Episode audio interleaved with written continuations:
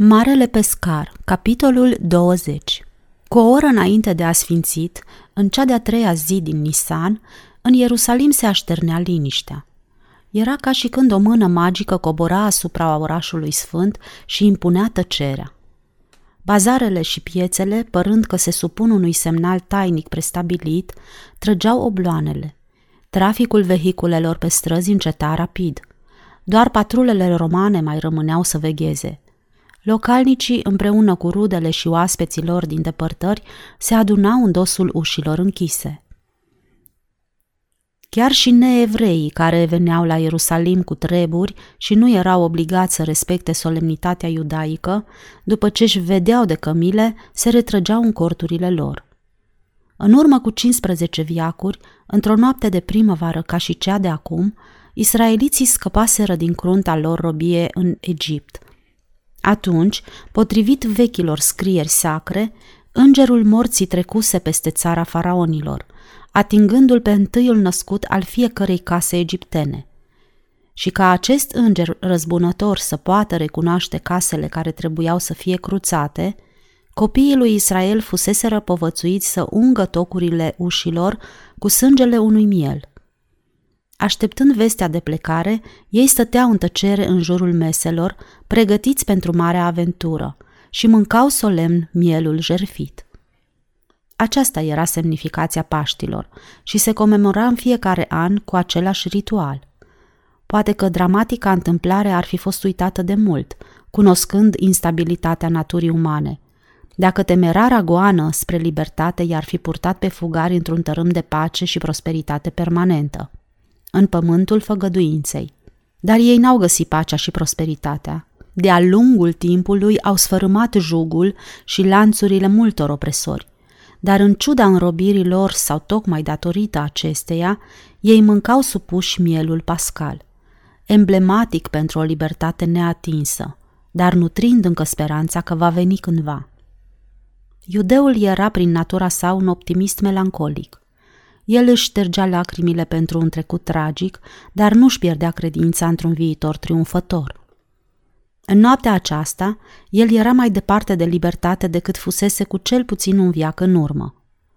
Chiar și atunci când mânca cu devoțiune mielul, el auzea pe stradă, dincolo de pragul ușii lui unsă cu sânge, zângănitul amenințător al armurii Imperiului Roman.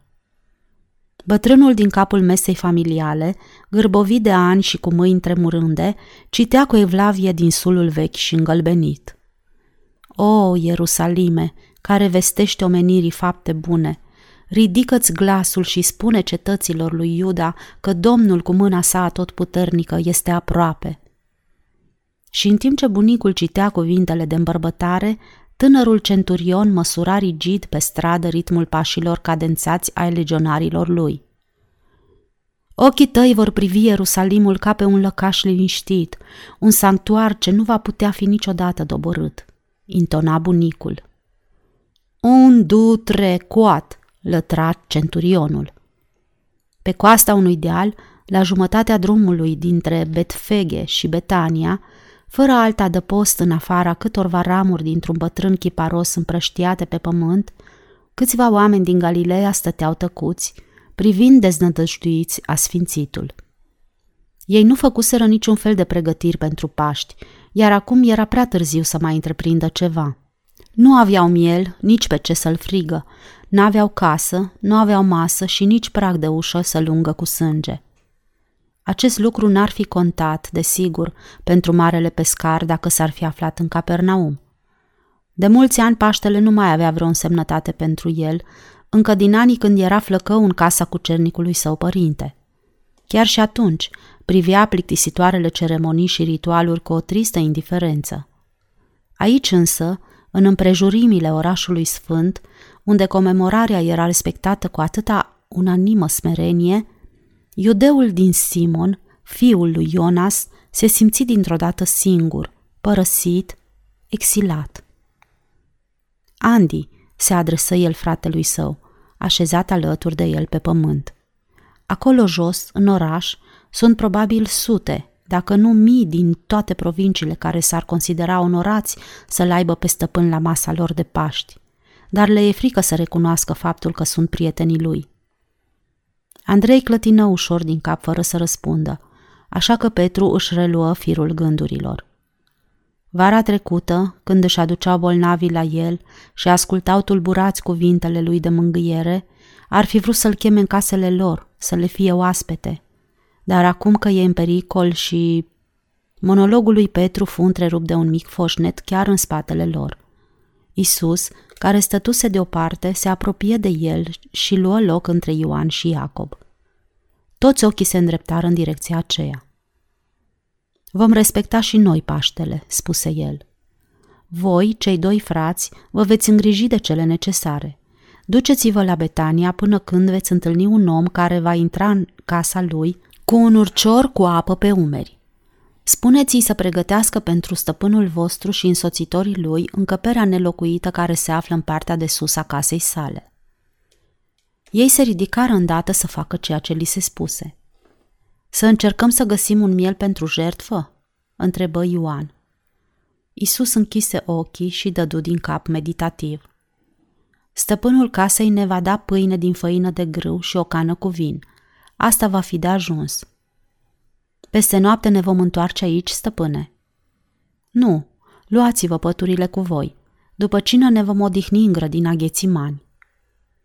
N-ai bani să-i plătești omului pentru folosința camerei sale?" întrebă Iuda zângănind banii din propria pungă. Frații se întoarseră către Isus întrebându-l din ochi, dar el le făcu semn să plece fără să-i răspundă lui Iuda.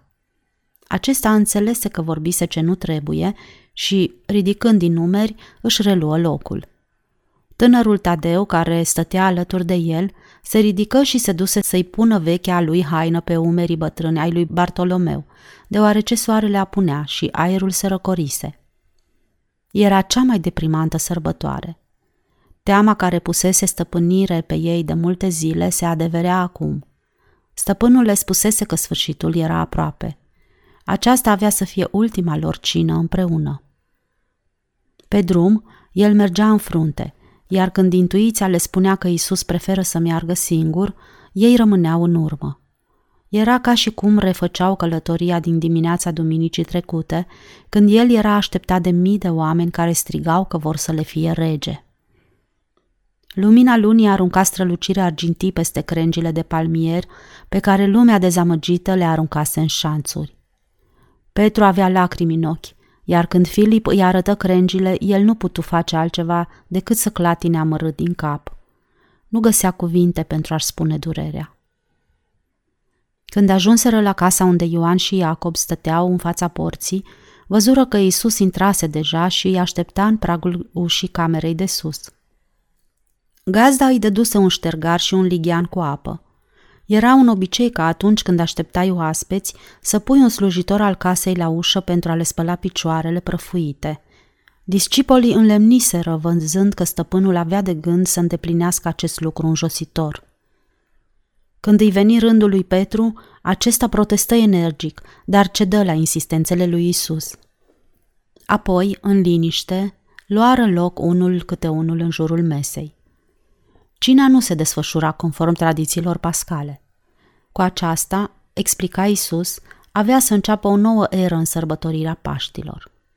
În viitor, ori de câte ori ei, împreună cu alții care vor crede în el, vor sta la oaltă și își vor trece cupa cu vin de la unul la altul, își vor aminti de jertfa lui pentru salvarea oamenilor. El va muri pentru ca toți cei care cred în el să poată trăi. Vorbea cu mare blândețe. Discipolii erau profund îndurerați. Iuda se strecură afară pe nesimțite. Toți respirară mai ușurați văzându-l plecat – Ioan, care se afla lângă stăpân, izbucni în plâns ca un copil părăsit. Isus îl cuprinse cu un braț și îl trase mai aproape. Toți erau cu ochii înnecați în lacrimi. Nu vă lăsați inima întristată, spunea stăpânul. Mă duc să pregătesc un loc pentru voi, pentru ca acolo unde voi fi eu să fiți și voi. Era aproape de miezul nopții când Isus se ridică de la masă și le spuse că vor pleca acum. Seara, deși tristă, trecu pe neobservate, pentru că discipolii, dându-și seama că vor rămâne fără îndrumarea stăpânului, aveau să-i pună multe întrebări. Întrebările lor se dovediră surprinzătoare. Cu toate învățăturile primite în legătură cu împărăția ce avea să vină, nedumeririle lor de moment dovedeau cât de vag înțeleseseră ei totul.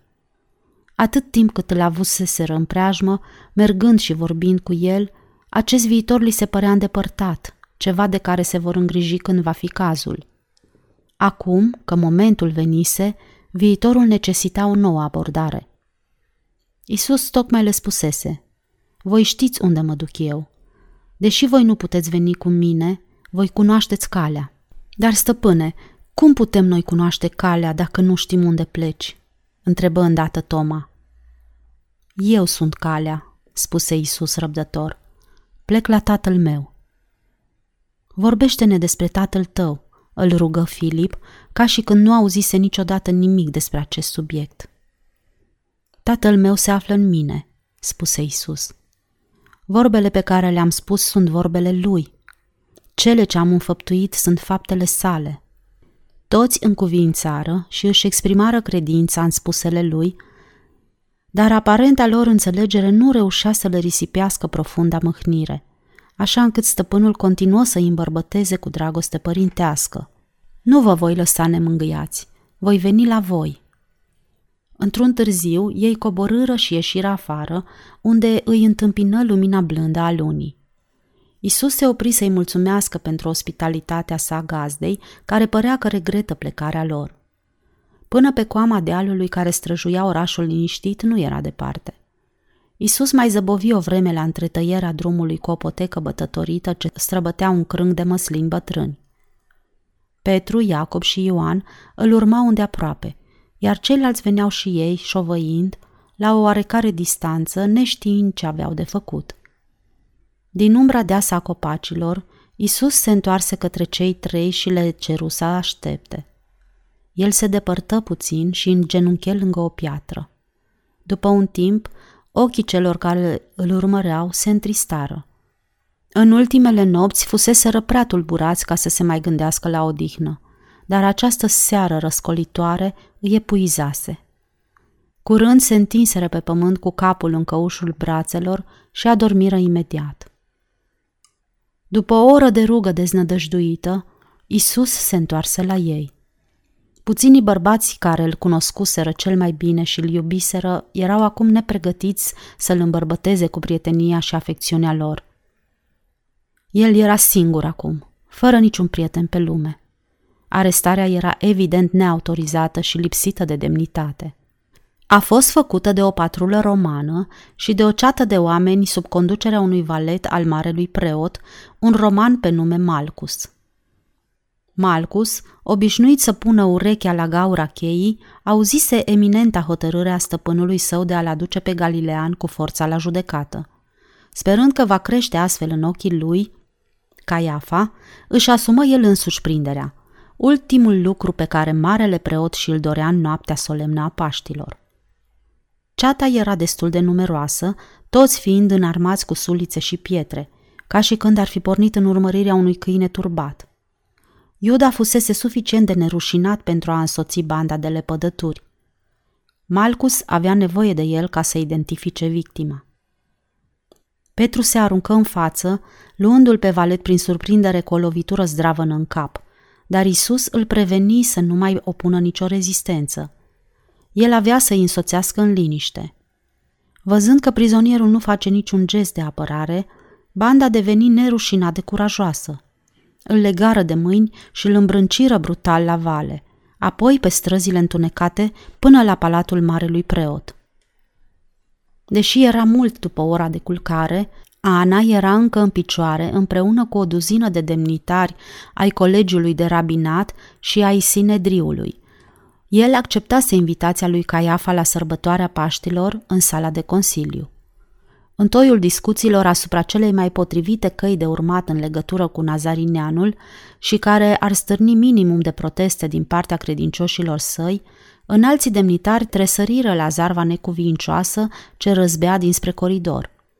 Bucuros peste măsură de victoria lui și încredințat că va fi primit călduros, Malcus dădu buzna în plină consfătuire cu prada sa, împingându-l pe prizonier în mijlocul lor și anunțându-i cu mândrie ostentativ dramatică. Ece homo. Înțelepții amuțiseră. Nu era locul și, desigur, nici momentul să-l incrimineze pe acest om. Dar el se afla aici și era de datoria lor să acționeze într-un fel. Așa deci, tu ești acel Isus din Nazaret, mormăi Caiafa cu dispreț. Isus spuse că așa este și, după o pauză, Caiafa mai întrebă. Și ce propovăduiești? Îi poți întreba pe cei care m-au ascultat, răspunse Isus. Malcus, care stătea aproape de el, îi dădu o palmă peste obraz și strigă. N-ai dreptul să vorbești astfel marelui preot. N-am propovăduit nimic în ascuns, continuă Isus, ne luând în seamă palma. Privirea sa îi străfulgera pe rând și se opri pe fața lui Ben Sholem, care părea destul de încurcat. Mulți oameni pot depune mărturie asupra spuselor mele. Cine? Gloata? țipă ascuțit Ben Sholem. Niște venetici, damaschini, samariteni, băieți de cămile. Isus nu răspunse. I se mai puseră și alte întrebări, dar interogatoriul se dovedea neinspirat. Își dădeau seama cu toții că nu puteau face mare lucru și presupuneau că Isus cunoaște acest lucru. Ei ar fi vrut să-l aducă la judecată în fața unei autorități legal constituite. Acest grup în fața căruia se afla Isus îl putea insulta cât poftea, fără rezultat însă, în afara știrbirii propriei lor demnități. Era greu de hotărât ce s-ar putea face. Caiafa îi ordonă lui Malcus să-l scoată pe prizonier afară și să aștepte noi instrucțiuni. Ordinul era atât de tăios încât valetul, dezamăgit de aparentul său insucces în efortul de a se face agreabil în fața acestor oameni învățați, îl smuci și îmbrânci furios pe captiv, vrând parcă să se răzbune pentru propria ieșire lipsită de glorie. Un slujitor se strecură în încăpere și potrivi orologiul aflat pe masă, lângă cotul marelui preot. Era ora două. După o îndelungată tăcere, timp în care fiecare spera de la celălalt să vină cu o idee inspirată, Obadia, scribul șef, își drese glasul. De ce nu-l trimiteți direct la Pilat? Ce? răcni Caiafa. La ora asta? Mai e încă treaz, murmură bătrânul Nathan, consilierul legal al marelui preot. El bea toată noaptea și spune povești de ochiate oaspeților lui legați. S-ar putea să-i placă o mică variație, spuse jubilând bătrânul Ana. Scrie-i o notă, Caiafa, și spune că vrem să-l judece neîntârziat pe acest individ. Bine, exclamă Ben Sholem. Toată afacerea asta s-ar putea încheia înaintea deșteptării orașului. Nu, nu e bine, mormăi Caiafa. Toată zarva asta tocmai în noaptea Paștilor? Ce va crede despre noi? Dacă această notă ajunge la palat, părinte Ana o poți scrie. Eu nu sunt marele preot, se răsti bătrânul. Ce-i pasă sau ce știe un roman despre Paști? Iar nouă de ce să ne pese ce crede el, adăugă Nathan. El va face ce îi se va spune. Se părea că toți conveniră asupra acestui lucru. Nathan se duse după stilus și scrise nota. Caiafa o semnă și Malcus primi ordin să o ducă imediat. Mulțimea urmă grăbită prizonierul la insulă. Procuratorul nu numai că era treaz, dar, așa cum bănuise Nathan, avea chiar o petrecere cu legații și cu vreo doi prefecți care însoțiseră legiunile de la forturile din preajma localității lor. Era o noapte frumoasă și destul de caldă și plăcută pentru a sta afară. Procurorul era în vervă și își distra prietenii pe spațioasa terasa a insulei. Ce s-a mai întâmplat?" mărâi el plictisit în timp ce gloata năvălea pe scări. Citi încruntat nota înmânată de Malcus, apoi îl privi atent pe prizonier. Ce rele ai mai pus la cale într-o noapte în care trebuia să-ți vezi de îndatoririle religioase? Ești iudeu, nu-i așa? Nu era o întrebare la care să răspunzi printr-un singur cuvânt și Isus zăbovi. Valetul îl înghionti cu cotul între coaste și urlă. Vorbește, omule, Pilat continuă să-l privească și își suguie buzele. Și tu cine ești?" întrebă el batjocoritor. Numele meu este Malcus. Sunt în slujba marelui preot." Asta nu-ți dă dreptul, Malcus, să procedezi astfel. Numele ăsta nu-mi suna evreu. Sunt roman, domnule, răspunse valetul, puțin mai sigur de el.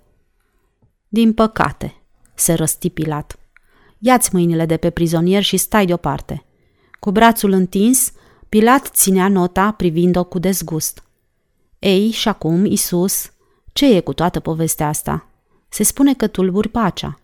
În numele tuturor zeilor, unde ai găsit tu în această țară de scandalagii o fărâmă de pace ca să o tulburi?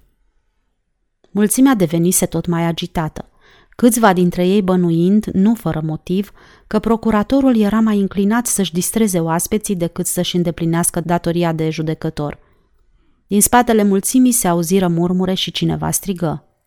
Afară cu Galileanul! Ești Galilean? întrebă el, întorcându-și încet capul către legatul Iulian din Capernaum, căruia ai făcut să ștrângărește cu ochiul. Isus spuse că da, e Galilean. Atunci n-ai ce căuta aici, spuse Pilat. Tu, Malcus, sau cum te cheamă, ia și du la ambasada galileană și spuneți-vă necazurile lui Irod Antipa. Din nou se auziră glasuri care urlau mânioase. Nu, nu! Dar procuratorul făcu un gest ca lumea să se retragă și comandă să-i se aducă vin. Comandantul patrulelor din oraș înaintă spre el și îi șopti. E cazul să trimit acolo niște oameni ca să mențină ordinea?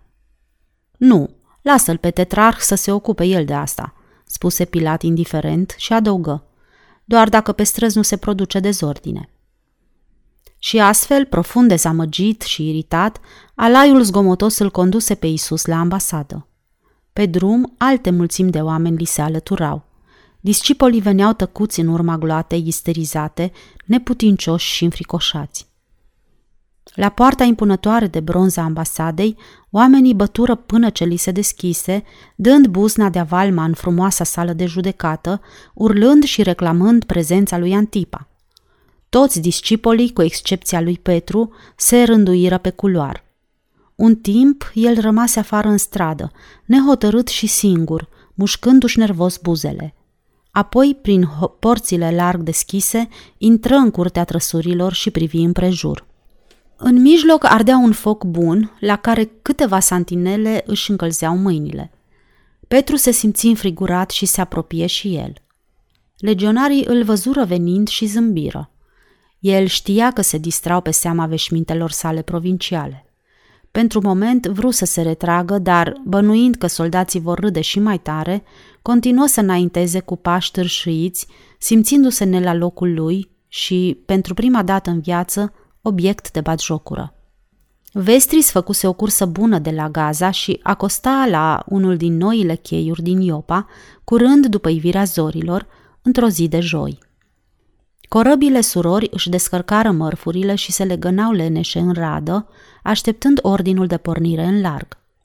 Proconsulul Mencius și capitanul Fulvius își pregăteau caii pentru călătoria de 30 de mile către Ierusalim. Își propuseseră să facă o nouă haltă la Asnah, iar după o cină săracă și o privire în sala de oaspeți a unicului han existent, hotărâră să plece mai departe. Caii lor erau odihniți, luna strălucea și drumul era pustiu și lipsit de praf. Era două și jumătate când ajunseră în oraș. Aveau de gând să tragă la hanul Levi, cunoscut ca fiind cel mai bun din Ierusalim. Acesta se afla puțin în afara porții de răsărit, pe panta colinei care ducea spre Betania. Trecând prin fața unei clădiri masive cu ziduri înalte, învecinată cu insula, Mencius se întrebă dacă nu ar găsi o mai bună găzduire pentru caii lor în barăcile grajdurilor de aici. Poate ar merita să arunce o privire. Fulvius era prea obosit ca să-l mai intereseze o asemenea sugestie și nu mai avea chef să facă o plimbare lungă. Dorea să ajungă cât mai repede în pat. Mencius se hotărâ să dea o raită pe la grajdurile de la insulă. Împovărat cu harnașamentul proconsulului, Fulvius trebuia să se îngrijească de rezervare la Han.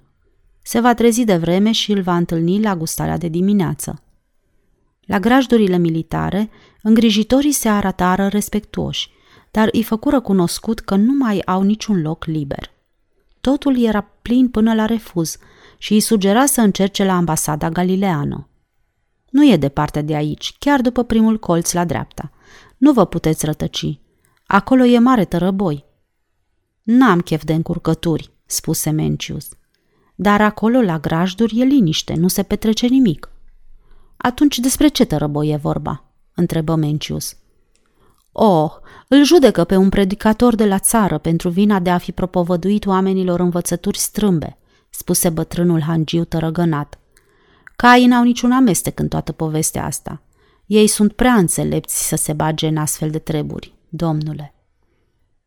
Proconsulul îi dădu bătrânului câțiva sesterți, îl încălecă pe Brutus și porni într-acolo. În fața lui se afla ambasada inutilă pe care nedemnul fiu al lui Irod o construise doar ca să-și satisfacă vanitatea. Corpul principal al impunătoarei clădiri, cu fața la stradă, era puternic iluminat și din interior răzbătea un tumult de glasuri. Din tonul vocilor exaltate care se auzeau prin ferestrele deschise, părțile în litigiu se disputau furioase. Proconsulul zâmbi. N-ai să auzi niciodată un balamuc ca ăsta într-un tribunal roman. Desigur, o curte romană nu era întotdeauna corectă, dar cel puțin acolo domnea mereu disciplina.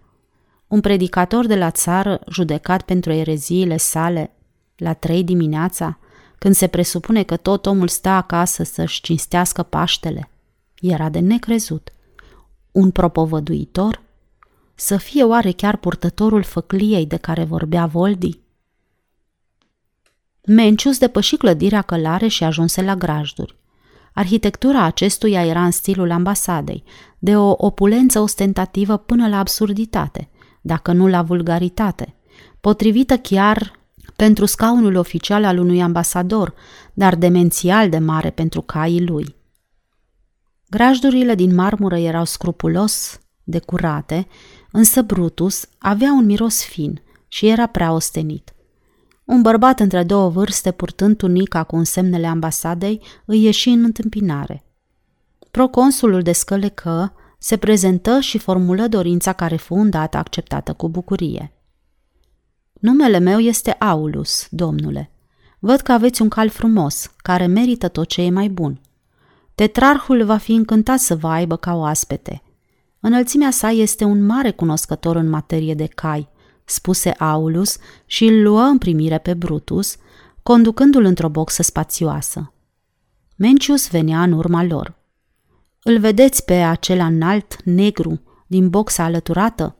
E un cal arab, Tetrarhul l-a achiziționat abia ieri, pe nimica toată. Brutus întinse gâtul și adulmeca stâlpii de stejar care separau boxele. Calul cel negru se apropie de despărțitură și necheză încetișor. Pe Jupiter, râse Aulus. Uite la ei, se poartă ca și când s-ar cunoaște. Mencius înaintă spre ușa înaltă a boxei. Daric întoarse capul în direcția lui, se apropie și adulmecă mâna întinsă a vizitatorului. Pare mai prietenos cu voi, domnule, decât cu mine, remarcă Aulus. Nu e un cal prietenos și aș zice că nu acceptă decât un singur stăpân. Tetrarhul l-a cumpărat ieftin, spui, întrebă Mencius, încercând să pară indiferent. Cum a pus mâna pe el? E un cal foarte valoros. Dacă mă întrebați pe mine, domnule, spuse Aulus pe un ton confidențial, eu cred că a fost furat. Tânărul arab care l-a adus aici era un zdrențăros. Nu avea cum să posede un cal ca ăsta. A vrut numai 300 de dinari pe el. Înălțimea sa n-a mai stat pe gânduri. E de mirare cum tetrarhul nu a bănuit că cumpără un cal furat. Poate că a bănuit, Chicotelile lui Aulus nu contribuiau cu nimic la îmbunătățirea reputației regalului său stăpân. Tânărul vagabond arab mai bântuie și acum pe aici. I-am dat o slujbă. E foarte priceput la cai, așa cum sunt toți arabii, presupun. De altfel, tot ceea ce știu ei e numai despre cai. E hazliu să-l vezi cum îl urmează peste tot pe băiat ca un câine credincios. Poate că îi aparține, deși nu mi se pare normal. Acum arabul este la lucru? Doar ziua muncește, domnule. Mulțumesc, domnule, vom avea grijă cum se cuvine de calul vostru. Da, domnule. Proconsulul se întoarse spre ieșire. Fericit pentru cei șase sicii care îi zângăneau în mână, Aulus mai strigă în urma lui. Dacă vă opriți la curtea trăsurilor, domnule, fetele de la bucătărie vă vor da bucuroase un castronel cu supă fierbinte, care o să vă prindă bine după atâta drum călare. Mencius îi spuse că se va duce direct la hanul Levi și că va lua acolo gustarea de dimineață. O apucă spre miază noapte și se opri în fața ușilor larg deschise ale ambasadei.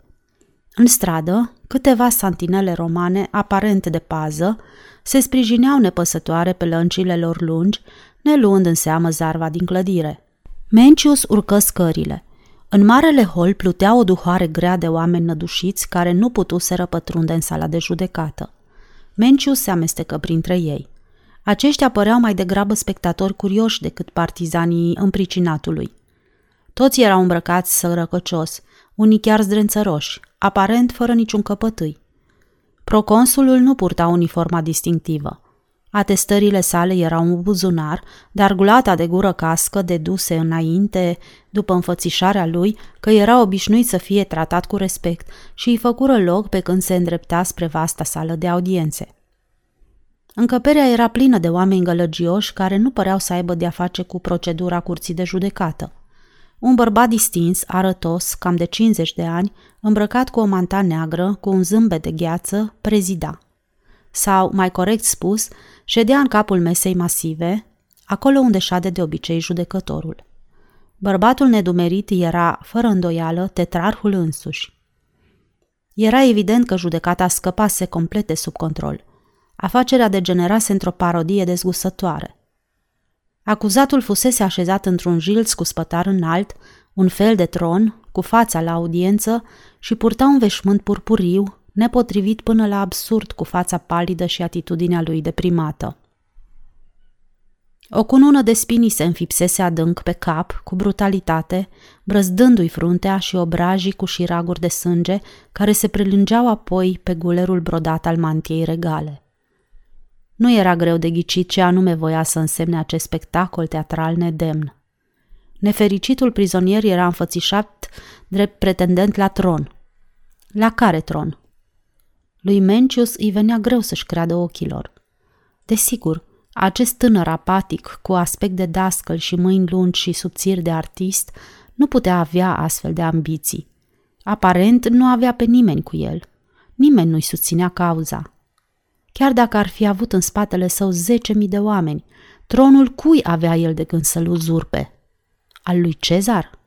Prostii. Să fi complotat el să-l înlocuiască pe Pilat? Ridicol.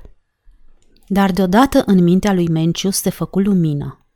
Gălăgioși acuzatori care se perindeau prin fața prizonierului cu plecăciuni exagerate îl aclamau în bătaie de joc ca rege al iudeilor. Asta era. Tânărul profet a vrut probabil să se identifice cu Mesia, cel care avea să întroneze împărăția lui Israel. Tetrarhului îi se jucase o farsă grozavă. Se ridică și cerul liniște. Treptat, larma încetă. Glata părea că așteaptă o hotărâre. Era și timpul, se lamentau ei. Biciuiește-l și lasă-l să plece, strigă Antipa. O furtună de proteste izbucni din mulțime. La moarte cu el, la moarte! Antipa ridică o mână, impunând liniște, și toți amuțiră din nou. Tribunalul acestei provincii, declară el, nu are competența să o sândească pe niciun om la moarte. Da, strigă omul de pe scaun. Le-ați condamnat la moarte pe Ioan Botezătorul fără niciun motiv. Acum hărmălaia era de partea lui. Tetrarhul, vizibil înfricoșat, se răsuci brusc și dispăru prin mica ușă din spatele său. Prizonierul se văzut deodată smuls violent din jilț și o brută îndesată începu să-l biciuiască cu cruzime. Proconsulul simți nevoia să părăsească dezgustătorul spectacol, dar ieșirea era deja blocată și trebuie să se dea deoparte și să aștepte. Harababura înaintase până în apropierea barei artistic sculptate aflată în fața juraților. Augustul tribunal se destrăma. Tetrarhul avea să afle acum cât prețuia în opinia nespălaților și irresponsabililor din Ierusalim. Tapiserii de mare valoare fură smulse, frumoasa mobilă capitonată sfâșiată de săbii lungi și groase, iar splendidele portrete în mozaic, sălbatic scrijelite. Chiar și figura semiața împăratului Tiberiu își pierduse un ochi. Nu că proconsulul ar fi dat doi bani pe ea. Împingând în gloata de răzvrătiți care se îngrămădiseră acum la ușă, Mencius se luptă și reuși să iasă în sfârșit în stradă. Unii mai îndrăzneți încercau să smulgă împrejmuirea și schelele unei clădiri în construcție de peste drum, iar legionarii, socotind că se întrecuse măsura, înșfăcau capete și arestau. Răzvrătiții puteau face ce le poftea inima în interiorul ambasadei, dar nu puteau fi lăsați să dea foc clădirii. Mencius nu avea chef să fie amestecat în tulburări și ca atare se grăbi spre nord, pe drumul ce ducea la insulă, apoi coti spre dreapta. Odată ajuns de partea de frenetica gloată, gândul îi zbură la Galileanul a cărui soartă era de acum pecetluită. Ar fi vrut să-l audă vorbind. Nu mai văzuse niciodată un om asemenea lui.